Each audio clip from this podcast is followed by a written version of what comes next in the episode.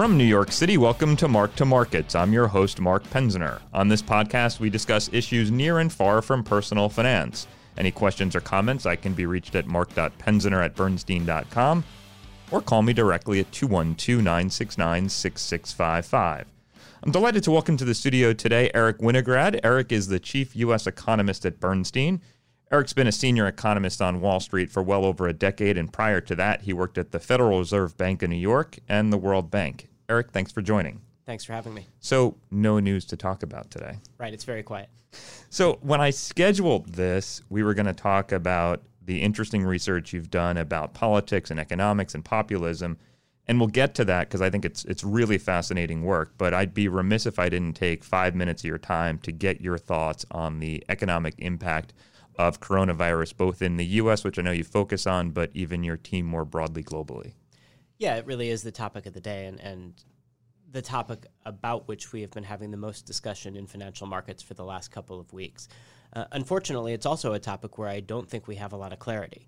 Uh, what we can do is talk a little bit about how we're assessing the impact, but I don't think that we can intelligently make a, a, a guesstimate even about what that impact will be. Let me ask that question then. How are we assessing the impact? Yeah, we're, we're looking at it through two different channels. Okay. Uh, the first is fear, essentially. It changes to the way that businesses act, changes to the way that households act, changes to consumption patterns that result from the fear of getting the virus. And we sort these largely into what we would think of as the demand side of the economy when people don't go to restaurants, when people don't take vacations, when people don't go to work, it changes the demand profile, it reduces economic activity. And we should be able to measure that uh, eventually, but we can't really measure it in real time. And, and, you spend all the time with this data. When you say eventually, is this stuff we learn week to week, month to month, quarter to quarter? How, how quickly will you get a sense for that? So for this channel, we'll get a sense month to month. We do have surveys of things like consumer confidence that we can look at, and while they aren't a direct proxy for economic activity, if we see a sharp drop in consumer confidence, it's a pretty good bet that there will be something happening in terms of actual spending. And we get that data on a monthly frequency. We haven't yet got data for February in a lot of these data series, much less for March. So it is going to be a few weeks before we can have a tangible assessment of what impact fear will have had. Now, the Fed is also looking at this data, and, and there seems to be some debate in the marketplace about what the Fed can do to help. Can, can you talk about how you think about that? Sure. So if the only problem dealing or that the economy were dealing with were this fear channel, monetary policy in the US that comes through the Fed would have a, a reasonable role to play in cushioning the blow. Um, the Fed can reduce interest rates, it can provide liquidity, it can provide reassurance that financial markets will continue to function, that the banking sector will continue to function. And if all we're dealing with is a demand shock, then over time, the tools that the Fed has at its disposal, they've generally been effective, and we would expect them to have some effect this time as well. The problem, of course, is that fear is only one channel, right. and it's only on the demand side. The real impact from an economic perspective of the coronavirus is likely to be on the supply side. And what I mean by that is that policy actions taken by governments are likely to restrict economic growth in the near term.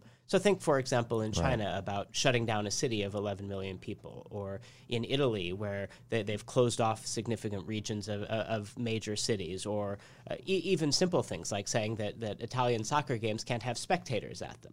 Right, the demand, the supply side restrictions are something that monetary policy can't offset right? Monetary policy can't reopen a school, it can't reopen an airport, it can't lift a quarantine. And so there isn't very much at all that monetary policy can do to, to affect that. And here in the US, we have not seen yet the sorts of restrictions that would imply a significant supply side, side shock to the economy. But over time, I, I, think it's reasonable to assume that we will see some. So it's it, that would be a perfect transition to talking about politics. But before I do, the big discussion is interest rates. And I guess a two part question for you what's your forecast on rates? And, and then what's the implication of the US and a world where rates could virtually be around zero everywhere? So that is my forecast. The rates will virtually be around zero everywhere. Um, I, I, can't forecast as quickly as events are moving. So, so right. any forecast that we've written down, this is moving more quickly than that, and, and, and, so it's difficult to rely on those. What I will say is that based on the information available to us today, look, the Fed has already cut interest rates 50 basis points between meetings. Uh, I expect them to cut another 50 at next week's meeting, if not before. if they do cut before, they will probably also cut 50 next week, which is to say that within the next few weeks, I think it's more likely than not that the policy rate in the US will be zero or will be essentially zero. So, and I saw in your note today you talked about that from a monetary standpoint. What comes from the fiscal policy standpoint? And it may even be helpful for my listeners to help define what fiscal policy means. Sure. So, monetary policy first is just the Fed setting the level of interest rates. And if interest rates are zero, putting liquidity into financial markets in an effort to keep the economy and to keep financial markets in particular behaving in a way that it doesn't make the crisis worse. And maybe even in the simple form, it makes it more likely that I'll go and take a mortgage Yeah. or refinance or do stuff. Over time, that's the point of monetary policy. It makes it less expensive to do stuff, Do stuff. and more expensive to not do, Not stuff, do stuff. Right? You're earning zero on your savings balances, so it gives you an incentive to spend. And again, if you're cushioning a demand shock, that tends to work. But the Fed isn't foolish. They know that they can't fix the coronavirus with monetary policy. All they're doing is trying to stabilize confidence, trying to reduce fear and panic in financial markets. And so far, it hasn't worked because there is this fear of a supply side problem. And the supply side problem comes back again to th- the government response, right? And fiscal policy is the medium term response. The near term response is negative for growth, it's shutting things down, right? In the medium term, once things have reopened, fiscal policy, which is the amount of money that a government spends, right, has the potential to boost growth. So if we see fiscal stimulus, if the government commits itself to spending more money later this year, to spending more money even in the near term, that generates economic activity as well. And that is the kind of thing that could contribute to a recovery once we've gotten past the worst of the worst of the crisis. And when we talk about fiscal policy, spending money, that would mean something like infrastructure. ideally infrastructure, but honestly, if you're trying to boost short term growth, it doesn't very much matter what you spend it on. The objective is simply to get the plumbing working again, to, to, to get the economy functioning again. And tax cuts also count in that? I know that's not an immediate, but that would be under the, the, the guise of fiscal policy. So tax cuts do count as fiscal policy, and they would represent a fiscal stimulus. However, I don't think that they would be stimulative to near-term growth because tax cuts take effect over time. People don't feel the extra money in their wallet right away, and frankly, the people who most benefit from tax cuts are the people least likely to spend the money in the first place. So tax cuts, as we discovered with the tax cut package of 2017, are not a recipe for, for a material impact on growth over any but the shortest term. So if you were ruler, what, what would that fiscal policy be in your eyes? So if I were ruler, Yeah. if I were in charge, I think that a large fiscal spending package on infrastructure would be any any economist would tell you that, right? Economists don't believe in magic, but the closest we come to believing in magic is infrastructure. And the reason is that infrastructure doesn't just boost your growth today, right? As you're building roads, as you're building airports, as you're building ports, you boost growth from the near-term activity, but it also boosts your long-term growth. Right, because you, have, have a better those things, port, right? you have a better road, you have a better airport. A- and so you get a near term boost to growth, a long term increase in productivity that leads to a longer term increase in growth. Infrastructure spending, if done intelligently, is the one sort of fiscal spending that actually does pay for itself over time. Tax cuts clearly don't, right? The result of the tax cuts we passed a couple years ago is a much larger budget deficit. I think there's plenty of evidence that tax cuts don't pay for themselves in, in government revenue terms. Uh, but infrastructure spending does. So we're getting into the discussion of, which is where I wanted to take this, into politics and economics. You've written a lot about how those have become probably more intertwined than they have in most of our careers. Why do you think that is? Well, I think a large part of it has to do with the way that our economy has evolved post crisis.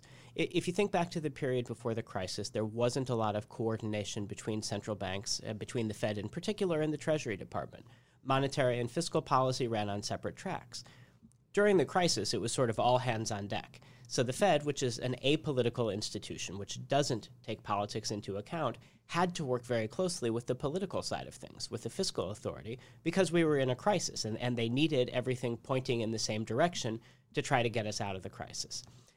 The combination of them having worked together has never really faded back to the way it was pre crisis. There's more communication, let's say, between the different parts of monetary and fiscal policymaking than there used to be. And post crisis, the economy has evolved in a way that has served to dramatically widen inequality. Uh, and again, as an economist, we don't believe in magic. We also don't believe in value statements. Okay. So I'm not going to say this is good, bad, or indifferent. It's Right. just a, an observation is. of the empirical fact. Inequality has increased dramatically within the United States and other places as well. And that has changed the way that our political system works. Right? We're accustomed to thinking about politics on a left versus right axis, right? You, you have the Democrats and the, and the Republicans, or the liberals and the conservatives, or however you choose to phrase it. What we've seen in the last few years, though, is a, a new axis, if you will, a north-south axis instead of an east-west one, uh, where one side, on, on you know, when we make the graph of it, we put it on the south side, sort of an, an underpinning uh, of the entire system is you can call it cosmopolitan liberalism, or you can think of it as corporatism. It's this idea that there is an established, entrenched system, and that everyone playing the political game, to one degree or another, believes in that system. And Whether they're center left, center right. center left, center right, you know, it, it, it's all on this sort of shared understanding that there is this, a group of elites uh, who generally make the decisions. And you know, the U.S. is a representative democracy, so we've always had this idea that there are people who we vote for who make the decisions rather than having a vote on everything. Um, corporations have played an increasing lar- an increasing role in this. All the things that sort of define the way our system has worked for a very long time are sh- on this shared understanding. But because inequality has risen so much, a great many people in the US and globally have ceased to believe in that system. Or more accurately, they believe that it exists and they don't believe that it serves them. And so what we've seen is a, a dramatic move toward populism. And populism stands diametrically opposed to this sort of cosmopolitan, liberal, corporatist sort of world. And it's the belief that instead of undertaking the sorts of things that we have undertaken, whether it's globalization and free trade or uh, however you want to think about the, the global economy, that instead we should be focused on the little guy and the here and now, instead of the business sector, on, that, on the individual, instead of on globalism, and we want to focus on localism. Uh, we want to take care of us, me, mine, ours, and not necessarily deeply engage with the rest of the world. And, and that populist impulse has dramatic consequences for economic policy because it has a very different set of, of policy prescriptions. So, so why don't we talk about what what are the policy prescriptions for the populist? So, for populists, remember that the, the, their main constituents are people who don't feel represented by the system and who feel left behind. And so, the main objective is to benefit those people. The first thing you have to do in order to do that is to generate economic growth. You need to find a way to help those people become wealthier, right? Or to So feel you got to grow. You got to get You money in their pocket. Got to grow. So you got to grow, and while you're growing, you got to get more money in their pocket. So you want to distribute, right, the, the the wealth of an economy or the growth in income. You want to distribute that income in a way that favors the little guy, not the big guy. So you got to grow, but but in a certain direction. Correct. Got it. Correct. Um, and that has a whole host of ways that there are a whole host of ways you can do that, right? You, you, you can do it through a, a- a more progressive tax code that taxes the rich more. And, and a lot of these are proposals that, that you hear talked about. You, you can do a wealth tax, you can do a guaranteed minimum in- income. Uh, there are a lot of ways you can do it, but the, the primary objective is to get money into the pockets of the little guy. And if you're trying to do that, and you're trying to have this, I guess part of it's us versus them mentality, and, and who them is could be a, another neighborhood, it could be another country, it could be another demographic. If It could be anybody who works in finance. it could be could be us. And so if it's us versus them, um, wouldn't that make you more likely to set up barriers to trade or borders? for sure. And one of the common features of populist policy across the span of history is localism and, and is protectionism. Right, free trade is the epitome of the globalist, corporatist sort of mindset. Uh, it has benefited, again, putting on my, my pure economics hat here. Globalization has benefited everybody, but it has benefited the wealthy and those with access to the global economy much more than people who have not, right? The owner of the factory benefits from globalization much more than the workman within that factory. Got it. So you do get this push to reverse globalization, to undo free trade, to have protectionism, and you can see that very clearly in the U.S. So, so I, that, you, you beat me to it. So we've had a period most recently where tariffs have been imposed to to break that break down or at least impede this notion of globalism and, and, and have more of a populist bias. Is there any in your economic hat with your economic hat on, any data that supports it does or doesn't work? Well, again, it depends on what you mean by does or doesn't work. I, I, think it is pretty clear that it has made growth slower for everybody, and that's one of the ironies of it is that it is a populist policy that is put in place to appeal to people who feel left behind by the global system, and yet it has probably had the impact of hurting those same people disproportionately. And is there economic data that would say, hey, uh, hey, places that are more exposed to global trade have been hurt more by global tariffs than not? For sure. And the offset to the idea that it has hurt workers in the U.S. is that it has hurt workers elsewhere more. And so, again, if you take on the populist mindset, that might be good enough, right? We may not be benefiting, but other people are hurting more. And certainly those countries that have been most exposed, that are most exposed to trade, that, that do the most trading, have hurt the most. So a country like Singapore, that functionally does nothing but trade, but trade has right. had a really dramatic decline in their GDP. And even countries like Germany and, and Mexico and Canada, uh, where trade is a big part of what they do, have either had a, a growth hit or, in the case of Mexico and Canada, uh, very quickly reached a new trade accord with the United States to prevent uh, anything significant from happening. And for what it's worth, they played it pretty clever because the, the, new NAFTA, if you will, isn't materially different than the other one. And it's got the U.S. administration off their back. Interesting, right? So, so they didn't really give up very much, and, and they get to continue sort of as as things were before. So, back to this notion of populism, what would the monetary and fiscal policy generally be of a of a populist agenda? So, from a populist perspective, a lot of the old tools that, that we would think about, or a lot of the, the ways we think about the world working, don't necessarily apply. So, populist fiscal policy is almost always expansionary. Because you're trying to get money into people's pockets, the easiest, w- and because you have a specific set of people who you want to benefit, right? The easiest way to do that is for the government to do it right? To simply Just do it. Yeah, do it. You either give them money, you employ them, you you find ways to redistribute income to suit your political populist purposes. That almost always results in dramatically increasing budget deficits over time.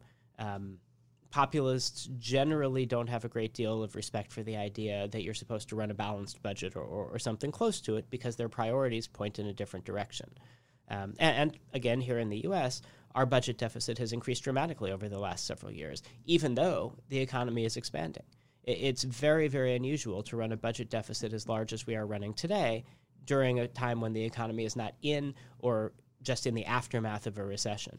And, and that's a clear populist impulse. So I'm going to, I know we're sitting here in the coronavirus time, and it leads a lot of people to think back to 08. You were talking about how, how the government, uh, monetary and fiscal authorities were, were both pulling in the same direction to get us out of the crisis. Would it be fair to say, under a, a populist agenda, they would also not want the fiscal and monetary policy to run independent or counter to each other. They would want them both to work, it, it pull the same way, but but not necessarily in a crisis. Yeah, very much so. Uh, another one of the defining features of populism is a, a, lack of respect historically for the sorts of checks and balances or the separation of powers that have long defined our system here a populist leader would believe that as the representative of the people, he or she should have the authority to define the economic agenda, both monetarily and fiscally. So, so the idea of an independent central bank doesn't fit very neatly into a populist impulse. Uh, and again, I think you can see that in the US, where the current Fed has come under uh, much more direct, much more public criticism uh, from the president than has been the case certainly in most of our professional lifetimes. So if we don't think about government policy from a pure economic standpoint as left and right, right? Right for less regulation, less taxation, left for more centrally panned, higher taxation. It's just very broad economic terms. And and we, we pivot that to this, I think you use the term cosmopolitan liberalism versus populism. Is that why there's a connective thread between what I think some would say is the far left and the far right, meaning Trump and Bernie Sanders from an economic perspective? Absolutely, right? I, I think that uh, viewed through a, from a north-south axis perspective rather than a left-right one, the, the, the further left reaches and the further right reaches of our political spectrum on the historical spectrum actually share a great many things in common. Uh, Th- that isn't a new phenomenon for what it's worth. If you think back to some of the more conservative and more liberal politicians back 20 or 30 years, you, will find similar skepticism about th- things like free trade. And th- there's always been a, you know, rather than thinking of it as a linear left versus right, it kind of circles back on itself when you get to the, the further yep. reaches of it. What's interesting about the current environment, though, is that the further reaches of it aren't the further reaches anymore, right? Back to, to why we think politics is influencing the economy a lot more now than it used to It's because the range of topics under discussion has widened so dramatically, right? What used to be far left and far right aren't really that far left and far right anymore. And so you do hear us talking about things like trade wars, which would have been unthinkable over the course of the last couple of decades, or fiscal indiscipline, or uh, wealth taxes, or guaranteed minimum income, or you know, look, modern monetary theory is is is another one where uh, it, it is not a newfangled idea in the sense that it's been around in an academic sense for a long time. But as a part of our public discussion, uh, the idea that you really shouldn't worry about deficits and that the government should borrow uh, as much money as it needs to, and that you should use fiscal policy rather than monetary to, moder- to moderate supply and demand in the economy. Look, that's something that would not have been said in polite company, if you will, 20 years ago, or even 10 years ago, right. or probably even five. And so the the way in which politics influences the economy is much more meaningful now because the range of issues under discussion is so much broader. So uh, I'm going to end up with a two part question. The first part I think is a pretty quick answer. So do you view from your seat populism as a risk to the current system or current economic system? For sure. All right, so because it's predicated on this notion of upending it, right? If, if, if the system isn't representing you, you have no incentive to preserve it. So if it's the risk, and and in your economic hat, if you get to play ruler again, what would you do today to mitigate that risk from it from pure economic policy, so that we don't go down that path? So I can't answer it from pure economic policy because the things that have to be done are purely political, right? They, they Interesting. Are, they are necessarily political, right? And my own opinion is that the, the best way to mitigate this impulse or, or to sort of cut it off, if you will, is to give it some of what it wants, right? And to do it consensually through an electoral process. The real danger with populism is that if unchecked, it does lead to revolution, right? And it seems far fetched in the US, and it should but populism at the end of the day is about upending the existing system, which is a messy and uncomfortable and unpleasant process. So I think that the best outcome we can hope for is that as a body politic, we come to a, an agreement. Not everyone has to agree, but a general sense in which we do try to minimize or to reduce even the inequality in our society. That it does probably require a redistribution of wealth and of income. That it does probably require higher taxes on the rich and more uh, more social programming, social benefits, whether it's health care, minimum wages, whatever it is. Some sort of redistribution that makes people who are otherwise prone to this populist mindset buy back into the system right? I, I, think there are other ways to do it. I think a, a, revitalization of the union movement would be a wonderful thing in terms of giving people a voice, making them feel represented and that they have a seat at the table. Um, it is to a degree about feeling connected and feeling a part of the system, and many people don't right now. And you know, you you, you have to buy people back into the system. It's probably the most interesting time to be doing your job with the macro environment and then the current volatility we've got in the market, I think this would highlight the notion of these are interesting times to be living in, right? Well, every day we say that, that, that they're interesting, and every day they get more interesting. So it's uh, it's that kind of world right now. Eric, I appreciate you taking the time to come in. I, I really know it's been a busy uh, few weeks on your calendar, so thank you for coming by. My pleasure. Thanks for having me. To our listeners, thanks for taking the time. This and all episodes can be found wherever you access your podcast. If you can, do us a favor and like, share, rate, and review. Any questions or comments, I can be reached at mark.penziner at bernstein.com or call me directly at 212 969 6655. Until next time.